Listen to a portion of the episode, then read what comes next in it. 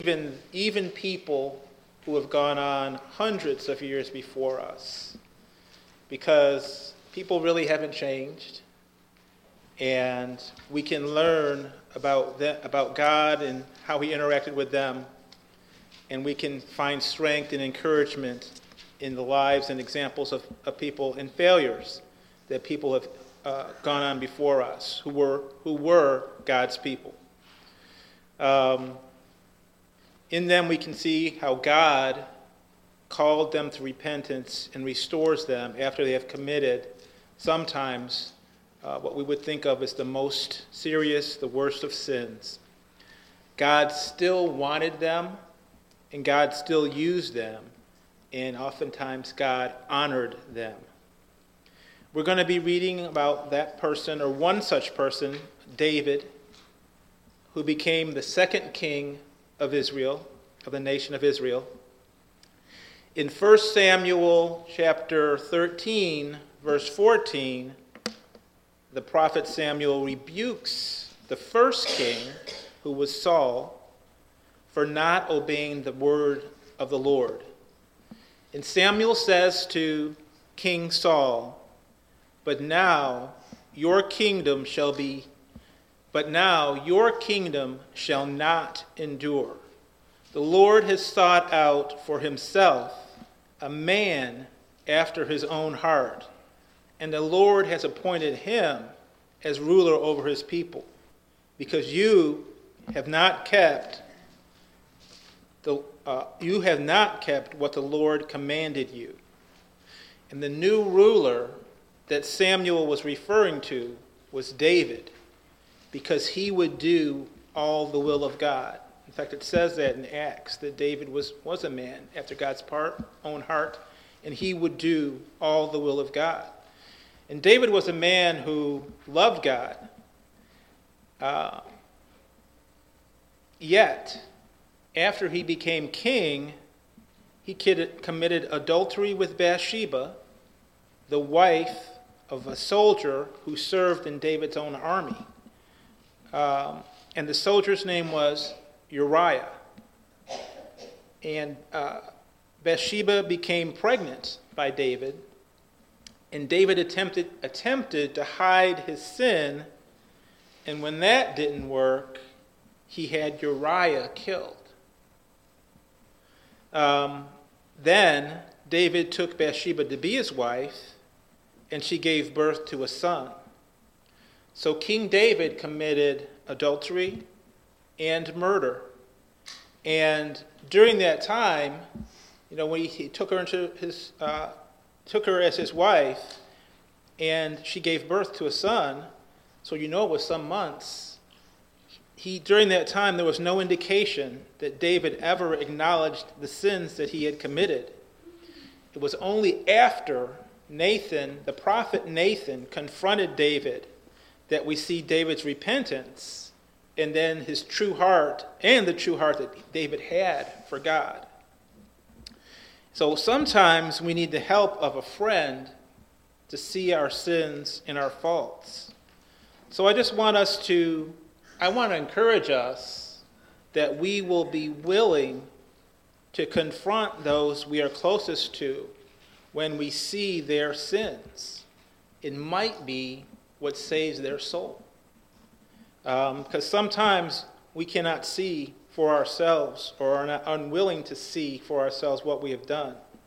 But we're going to be looking at, we're going to examine Psalm 51, which David wrote sometime after being confronted by Nathan. And when we look at Psalm 51, in my Bible, the, the, probably in most Bibles, the title um, that's given to it is a contrite, a contrite sinner's prayer for pardon, which is pretty uh, important. That contrition, uh, which Eric read about, a contrite sinner's prayer for pardon, and then the instructions are for the choir director, a psalm of David, when Nathan the prophet came to him after he had gone to Bathsheba, gone into Bathsheba. So this was a poem, uh, a prayer, a song, and uh, it expresses uh, some really deep things. And we should look at the book of Psalm because it does present to us the varied aspects of, of human emotions and human uh, problems, and it can help us to, to know how to express ourselves to God. But the first four verses uh, say, Be gracious to me, O God, according to your loving kindness, according to the greatness of your compassion Blot out my transgressions. Wash me thoroughly from my iniquity, and cleanse me from my sin. For I know my transgressions, and my sin is ever before me. Against you, you only, I have sinned, and done what is evil in your sight, so that you are justified when you speak, and blameless when you judge. David acknowledges his sins and, and he prays to God to receive God's grace, his, God's forgiveness, and God's cleansing. David, is, David was no longer in denial about his sin, but he was contrite and repentant, and his sin seems to weigh heavily on him. David understands that he has betrayed God in verse 4, he acknowledged that God is right and justified in the judgments that God makes. So he acknowledges that he's right. And it seems like, it seems like David had actually forgotten. Somehow, when he committed this sin, it seems like he had forgotten um, that God was the one who had protected him from King Saul and that God had made him king in Saul's place. God had given David many wives. And the Bible says in 2 Samuel 12, 8 through 9, this is what uh, Nathan is conveying about what God was, had, had said regarding David's sin. I would have added to you many more things like these, referring to all the blessings that he had provided. Why have you despised the word of the Lord by doing evil in his sight? God was willing to do so much more for David, to give him more blessings. Um, and if only David had approached God in prayer and asked him about what he wanted and what he, he desired. God was willing to give him even more, even though he had extremely uh, well blessed him already. But instead, David just went ahead and committed these sins. Continuing on in verses 6 through 12, it says, Behold, you desire truth in the innermost being, and in the hidden part you will make me know wisdom. Purify me with hyssop, and I shall be clean. Wash me, and I shall be whiter than snow. Make me to hear joy and gladness. Let the bones which you have broken rejoice. Hide your face from my sins and blot out my iniquities. And blot out all my iniquities. Create in me a clean heart, O God, and renew a steadfast spirit within me. Do not cast me away from your presence, and do not take your Holy Spirit from me. Restore to me the joy of your salvation and sustain me with a willing spirit. In verse 6, David is showing his understanding that he see his inner person clearly and not through the lenses that are distorted by sins. He says that, that you desire truth in the innermost being and wisdom in the inner person. This is a prayer that all of us need so we can see and know the person that we really are on the inside. You know, that's something because it's hard to do. Um, when it says, Behold, you desire truth in the innermost being, and in the hidden part you will make me know wisdom. That's so important for us to have some concept of who we really are on the inside. And know that God can give us wisdom to have a better insight into who we are, and know also that He wants us to have that. He says, You desire truth in the innermost being, that really we hope that the outer person that we present is the same person that's inside. Uh, but so often there's somebody else in there, someone, someone that's hiding. Okay? And we need to try to make sure that we have that integrity so there's a match between what's inside and the person we present to the world. Continuing on in verses 8 and 8 through 10, David wants to feel joy and gladness inside his soul once again. David wants to have a clean uh, heart and a restored spirit. And you know the weight, you know that the weight of sins, the weight of our sins, can make us lose that inner joy and inner zeal for God. We can be over, overcome by the seriousness of our sins that we feel our only choice is to turn away from God in despair, drowned by our own unworthiness. David is praying for that renewal, that renewed zeal, so he can resume serving God. So he's asking for that clean heart um, to get, he, he says, let the bones that you have broken rejoice. It's like God had to break his bones to get his attention, in, in a sense. Um, but let him be glad and let him rejoice that God did that to get his attention. Let's continue on looking at verses 13 through 17. Then, it says in verse 13, then I will teach transgressors your ways, and sinners will be converted to you. Deliver me from blood guiltiness, O God, the God of my salvation. Then my tongue will joyfully sing of your righteousness. O Lord, open my lips that I may that my mouth may declare your praise. For you do not delight in sacrifice, otherwise I would give it. You are not pleased with burnt offering. The sacrifices of God are a broken spirit, a broken, uncontrite heart. O God, you will not despise. You know, I really love I love that verse 13 where David wants to get back into ministry, into serving the Lord. He says, then I will teach transgressors your way, and sinners will be converted to you. And so David's going to be, he's going to teach, he's going to show the way, he's going to show the ways of God, and he's going to convert sinners to, to God. And I think that's kind of amazing that someone who has fallen so far and so deeply, but that's the whole idea of when you come back and when you are repentant, God is able to restore you and, and willing to restore you. We just have to have the will to get back into service for the Lord. And so I think it's a great thing that it's, it's a great thing that he says, Restore me, do all these things that I'm asking you to do, and then I'm going to serve you. I'm going to teach others. I'm going to teach transgressors because I know about transgression, you know, and I know about restoration.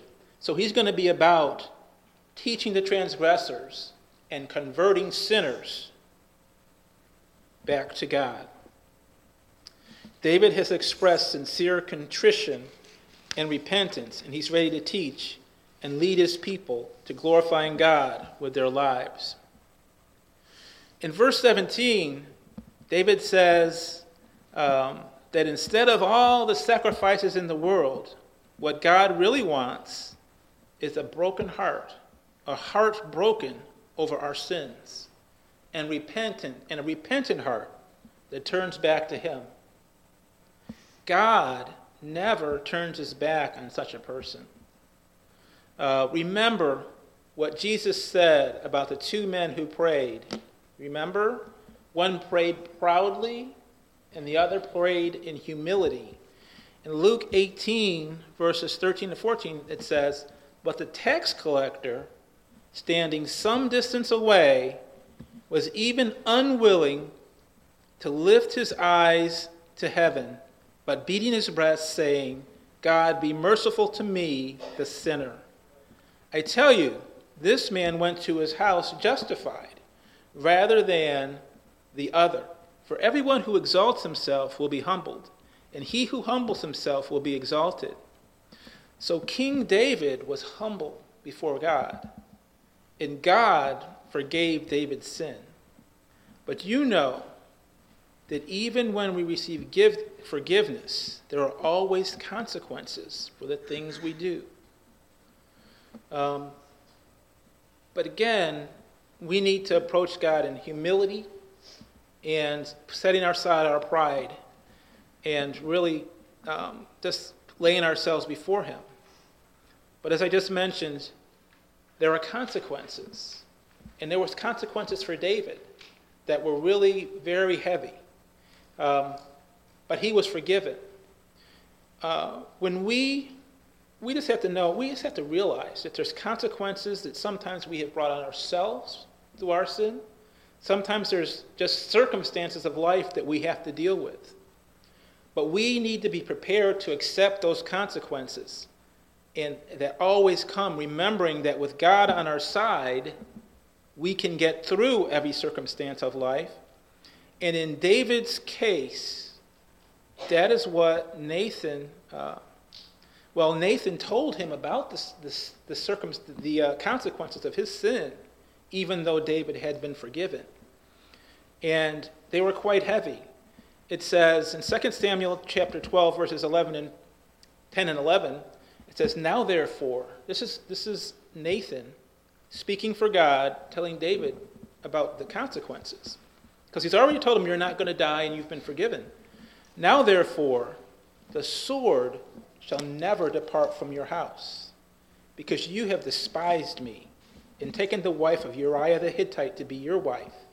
Thus says the Lord Behold, I will raise up evil against you from your own household now, the first thing that happened, do you remember the baby that was born? The baby died. Okay? Um, other things that happened David's daughter, Tamar, was raped by David's son, Amnon. Do you remember that? Absalom, Tamar's full brother, then took vengeance. He murdered his half brother Amnon. These are all David's children. But he wanted to avenge the rape of his sister. In addition, Absalom rebelled against David, and Absalom was killed by Joab, who was David's general. Even though David wanted mercy for, for Absalom, David really could not deal with his children, um, or he didn't. Uh, but Absalom was killed by David's general. And then another one of David's sons, Adonijah, also rebelled against David and tried to take the throne from him as well. Now, what's really interesting when you start reading all these things about David, he, he didn't really respond the way you would have expected to, him to do. And at one point, his general Joab really rebuked him for not doing what a king ought to do when people are rising up against you, even if it's your own family. The weird thing that David did was he seemed to just accept what was happening. And he, it seemed that he had the attitude that if God wants to take my kingdom, he's got the right to do that. And I'm not going to do what you would really expect the king to do to hold on to power. David, somehow, I mean, you can go into a lot of study on David and wonder what he was doing and what he was thinking and why he reacted the way he did. But it, one thing, it seemed that he humbly accepted whatever God had for him. And God ultimately protected him and let him retain his kingdom.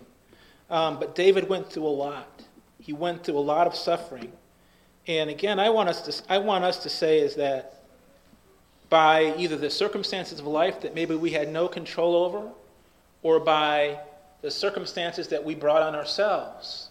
There can be terrible or there can be uh, circumstances that, that, that seem like they're more than we can bear. And sometimes that can lead us to doing things that are not right. But we need to know that we can get through them. I mean, you know, listening to radio program about a young woman who becomes pregnant and she's not married might feel that she cannot handle that responsibility. She's too young, she doesn't have resources, um, the, the boy is not supporting her. Maybe she should have an abortion. But she needs to realize, and hopefully we can give messages that say, you can do that. You can give life to that child, and you can get through this.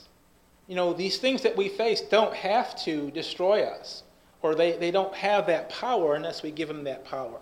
You know, if you father a child out of a wedlock, you can still be a father. You can be a good father. Um, and I just think the different circumstances that we have, maybe it's an illness in, in our family, maybe our spouse is severely ill and we can't really deal with it. Well, we can deal with it. We can deal with it through the power of God. And I just want us to so much, so many, so many times the choices and the sins that we make are a result of us not thinking that we can handle it. But we can handle it if we turn to God. And I just want to encourage us to do that. Even David, with all the trouble that he had, he never turned from God. He repented and, and stayed with God. Um, and I just hope we can do the same thing. I just want to encourage us. We're going to stand and sing. And you want the prayers of the church or you want to become a Christian, uh, this is the time to do it as we stand and sing. Sections that I have in my sermon are acceptance by God, call to repentance and belief, the seriousness of our sins, and the hope that we have.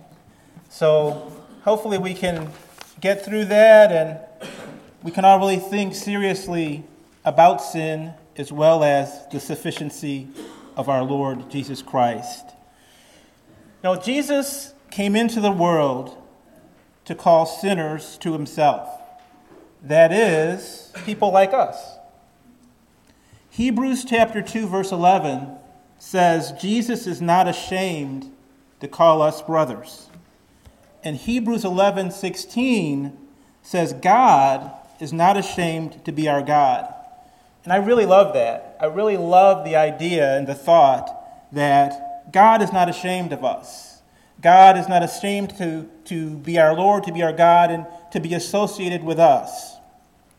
Jesus wants us to come into his presence and to be his followers, not because he accepts our sins, but because he accepts us and wants to redeem us from our sins. Jesus became one of us, and by his righteousness, he lived a life without sin, which qualified him to offer to be able to offer himself as an atoning sacrifice to pay for our sins. I want us to be able to encourage one another regarding the forgiveness of sins that we have received, while at the same time never, never, never forgetting how deadly and destructive sin is. We also need to speak to our friends and neighbors in the world about sin, and that Jesus did not come to judge and condemn, but to save and to call us out of sin. Not only did Jesus pay the penalty for our sins, but he also presented an example for us of how to live. So, how to follow Jesus how to follow Jesus' example is a huge challenge for us. And it's a huge challenge for the world as well. But we, we have to take both of those that He is our Savior by virtue of His perfect life, but He is also our example, which we need to strive to follow. When Jesus came to, the, came to walk on this earth, He called people to repentance. Mark chapter 1, verses 14 uh, and 15, it says, Jesus came into Galilee preaching the gospel of God and saying, The time is fulfilled and the kingdom of God is at hand. Repent and believe in the gospel. Jesus frequently said that he had been sent by God and uh, God his Father, and that everything that he, Jesus, did was because he had heard it or seen it from his father.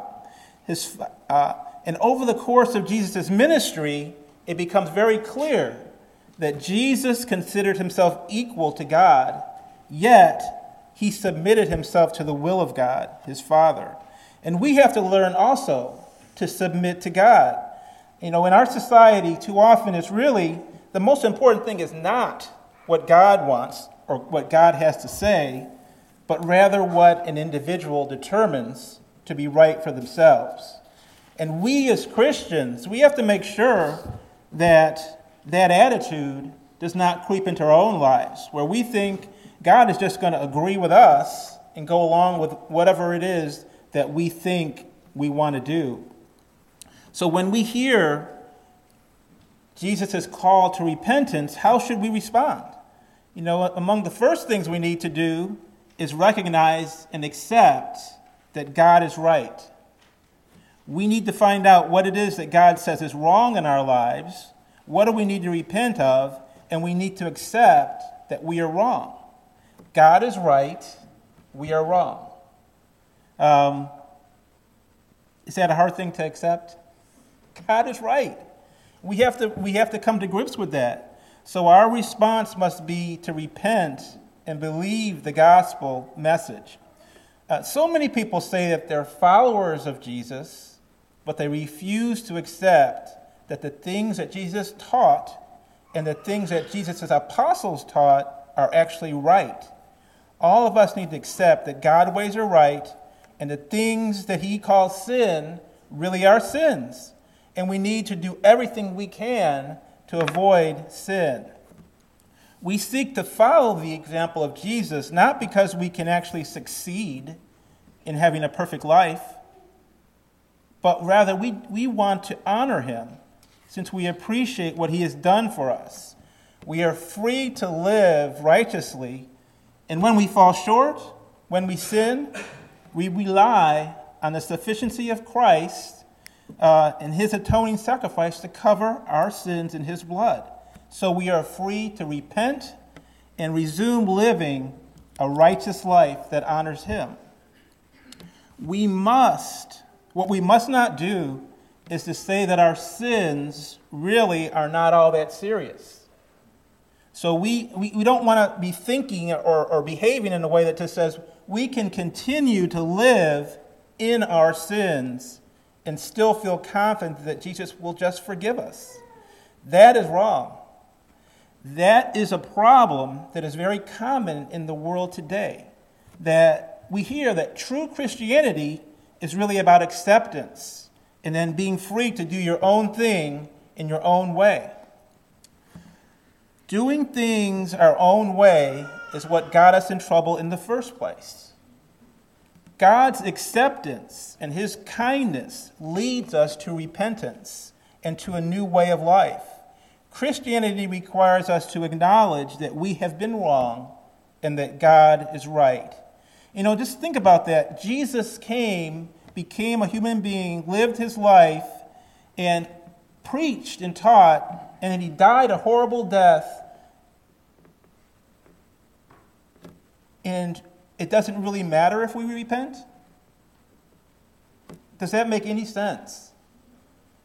We have to repent and we have to live and seek to follow Jesus in the example that he set, even though we're going to fail. But we just cannot say that we don't have to change um, because it just wouldn't make sense for God to send his son to suffer and die and live uh, the life he led and to die the death he died if no one needed to change. Jesus said in John chapter 5 verse 24, "Truly, truly I say to you, he who hears my word and believes him who sent me has eternal life and does not come into judgment, but is passed out of death into life. Jesus is saying when we hear his message, it's the same as believing the one who sent him, that is God. The person who believes that message has eternal life. But notice what he is saying that before? Where, was, where were we? Where was that person before they accepted that message? They were in death. They're passed from death to life by receiving that message. Um, no one who comes to Jesus can continue to live the way they did before. They must accept the message and accept what Jesus is calling us to. When we come to believe in Jesus and understand what he has done for us, we should recognize the seriousness of our sins. We have to acknowledge that we are indeed sinners and realize that our sins are the reason Jesus was crucified. Our sins have the power to send us to hell. Yet, the righteousness of Christ is sufficient to cover all of our sins. Paul wrote in Romans 8 1, Therefore, there is now no condemnation for those who are in Christ Jesus. This next section is dealing with the seriousness of our sins. Um, and I think it's just important for us to realize uh, the deadliness of sin and what it does. I want us to think about the sins that we have committed. We need to be able to minister to one another. We need to be able to hear the confessions of a brother or sister and not act shocked and act like we have never heard about sin before. If we have never dealt with sin before, we, don't, we haven't been involved in sin before, uh, because that's not true we, we know what it is to sin.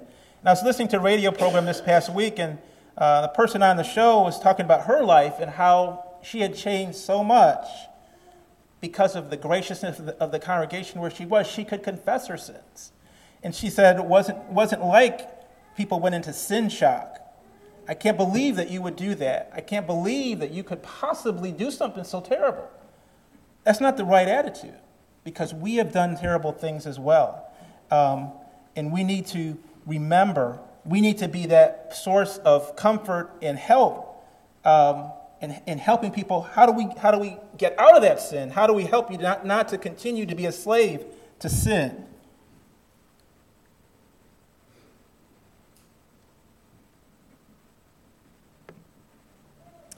The list of sins we're going to read is really our own story.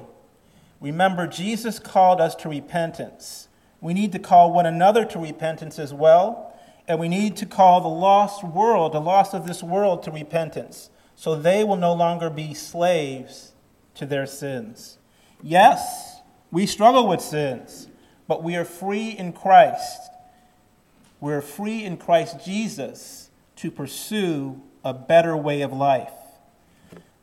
Now, again, I'm going to be reading three three passages of Scripture that are basically lists of sins, and um, it's serious. 1 Corinthians chapter 6, verses 9 through 11, it says, Or do you not know that the unrighteous will not inherit the kingdom of God? Do not be deceived. Neither fornicators, nor idolaters, nor adulterers, nor effeminate, nor homosexual, nor thieves, nor the covetous, nor drunkards, nor revilers, nor swindlers will inherit the kingdom of God. Such were some of you, but you were washed, but you were sanctified, but you were justified in the name of Lord Jesus Christ in the Spirit of our God. This passage tells us not to be deceived. Why?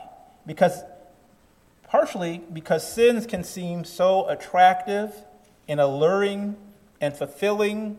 Sometimes it makes us feel like something, you know, we've got something that has been missing in our lives and now it's full, it's fulfilled. Um, but they exact a heavy price.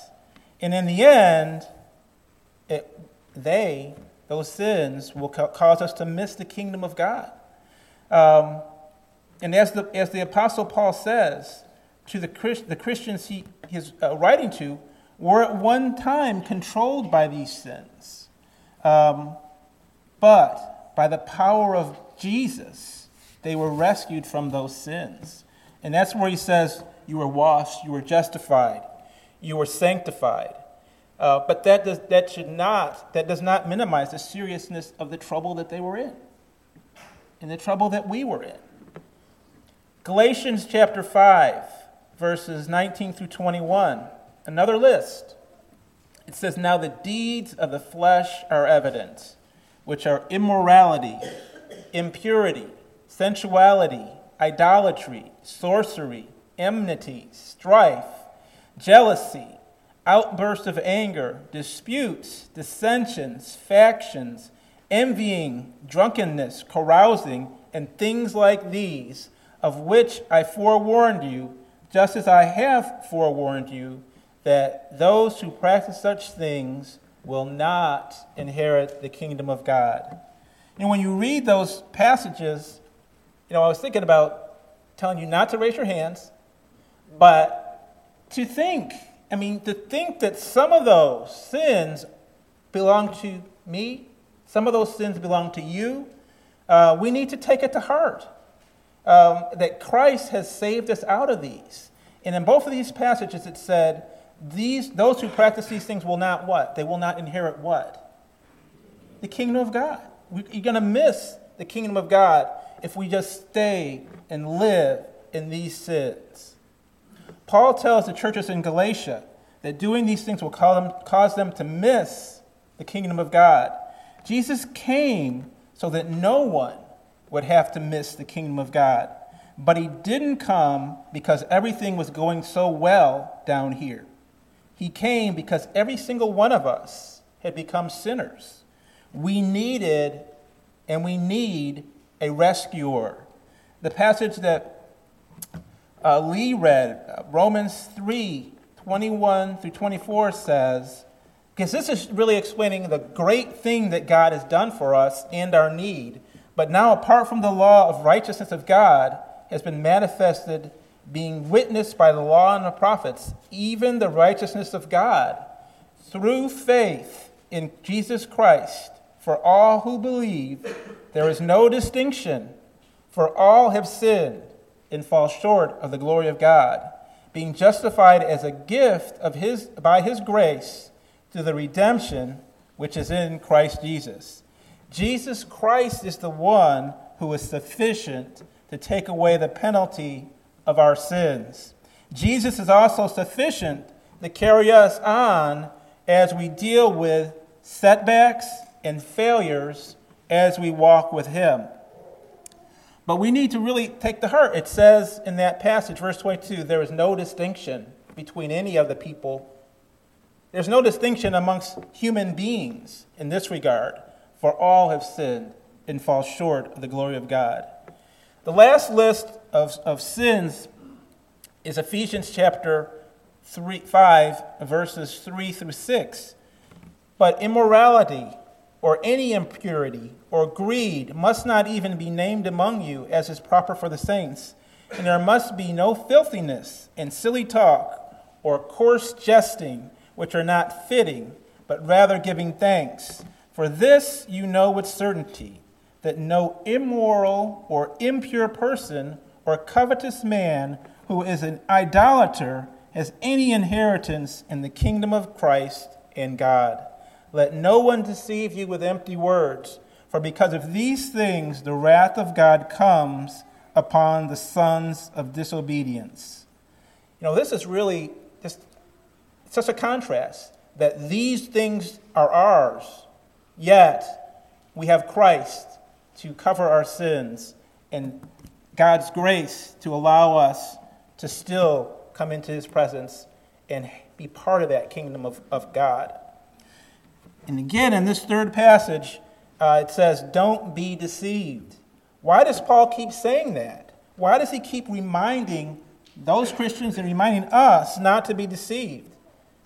Well, because there's a lot of deception, right? There's a lot of uh, things that are not really what they seem. And sin is deceptive. And we get a lot of deceptive messages in this world. And we need to make sure that we don't fall prey to those incorrect messages. Because there are those who will say evil is good, and there are those that will say good is evil. And we used to participate in those things, and we are often tempted to go back to those things. My last section here is the hope that we have. Sometimes people in the world feel that God could never forgive the things that they have done. And sometimes we as Christians have a hard time believing that God can forgive our sins. We just have to remember and to believe that the righteousness of, of Christ is sufficient to cover all of our sins. He knew before he created the world. He knew all the sins that, were going to, that we were going to commit. And still, he had a plan for our redemption. God accepts us, he wants us. He calls us to repent of our sins and come to Jesus for help. In 2 Corinthians chapter 5 verses 17 through 19, it says, "Therefore, if anyone is in Christ, he is a new creature. The old things passed away; behold, new things have come." Now all these things are from God, who reconciled us to himself through Christ and gave us the ministry of reconciliation, namely that God was in Christ reconciling the word to himself, not counting their trespasses against them, and is committed to us the word of reconciliation. Now, when you look at this passage, it's really wonderful to think about this. We're a new creature. If anyone is in Christ, he's a new creature.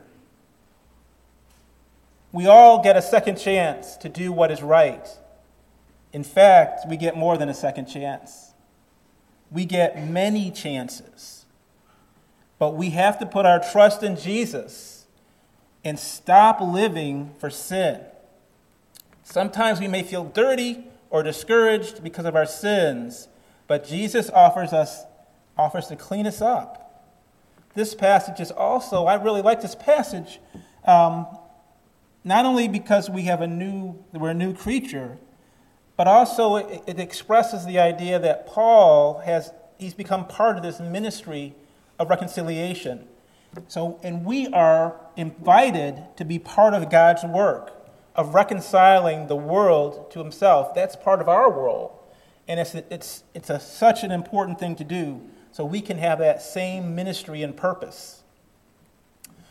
You know, when we read our Bibles, you know, it was kind of, uh, in, in our class this morning, Lee was teaching us about Samson and really saying that Samson was the worst judge. And um, he was selfish. What was he? Self centered. Um, and yet, he was named, someone mentioned in the book of he- Hebrews, one of the heroes of the faith, which is an amazing thing. And I think when we read uh, our Bibles, we're going to find many people who were who seem who did fail, uh, failed more than once, and yet God redeemed them out of their sins. God used them for His glory, and even at times it seemed like He lifted them up and honored them. And I just think we need to take encourage from, encouragement from that and realize um, what God is willing to do for us. Now, we're going to this afternoon we're going to talk we're going to look at a psalm of david and see how david and we know something about his failures and we're going to look at that. But i just want to uh, us to think about one of the hymns that we sing. Um, there's a there's a, a, hymn called grace greater than our sin. It's actually a version of that is in uh, is number uh, 111 in our books. But i have the lyrics here. Um, it starts off saying, Marvelous grace of our loving Lord, grace that exceeds our sin and our guilt, yonder on Calvary's mount outpoured, there where the blood of the Lamb was spilt. Then this next, the, the chorus is grace, grace, God's grace, grace that will pardon and cleanse within. Grace, grace, God's grace, grace that is greater than all our sin. Then this next stanza, Sin and despair, like the sea waves cold, threaten the soul with infinite loss. Grace that is greater, yes, grace untold, points to the refuge, the mighty cross. So in the cross, we can take refuge. Next stanza Dark is the stain that we cannot hide. What can avail to wash it away? Look, there is a flowing there is flowing a crimson tide, brighter than snow, you may be today. Then the last verse marvelous, infinite, matchless grace, freely bestowed on all who believe. You that are longing to see his face, will you this moment his grace receive? You know, that's the offer that's made. That will you receive the grace that God is offering, that Jesus died for? He paid our sins, He fulfilled the righteousness of God. Um, so even though we fall short, we can be credited with His righteousness. But we have to receive it. And are we willing to receive it and continue to receive it? And if you're willing to do that, I would just ask you to come as we stand and sing, come forward. Buried with Christ, my blessed Redeemer, dead to the old life of folly and sin. Satan may call, the world may entreat me.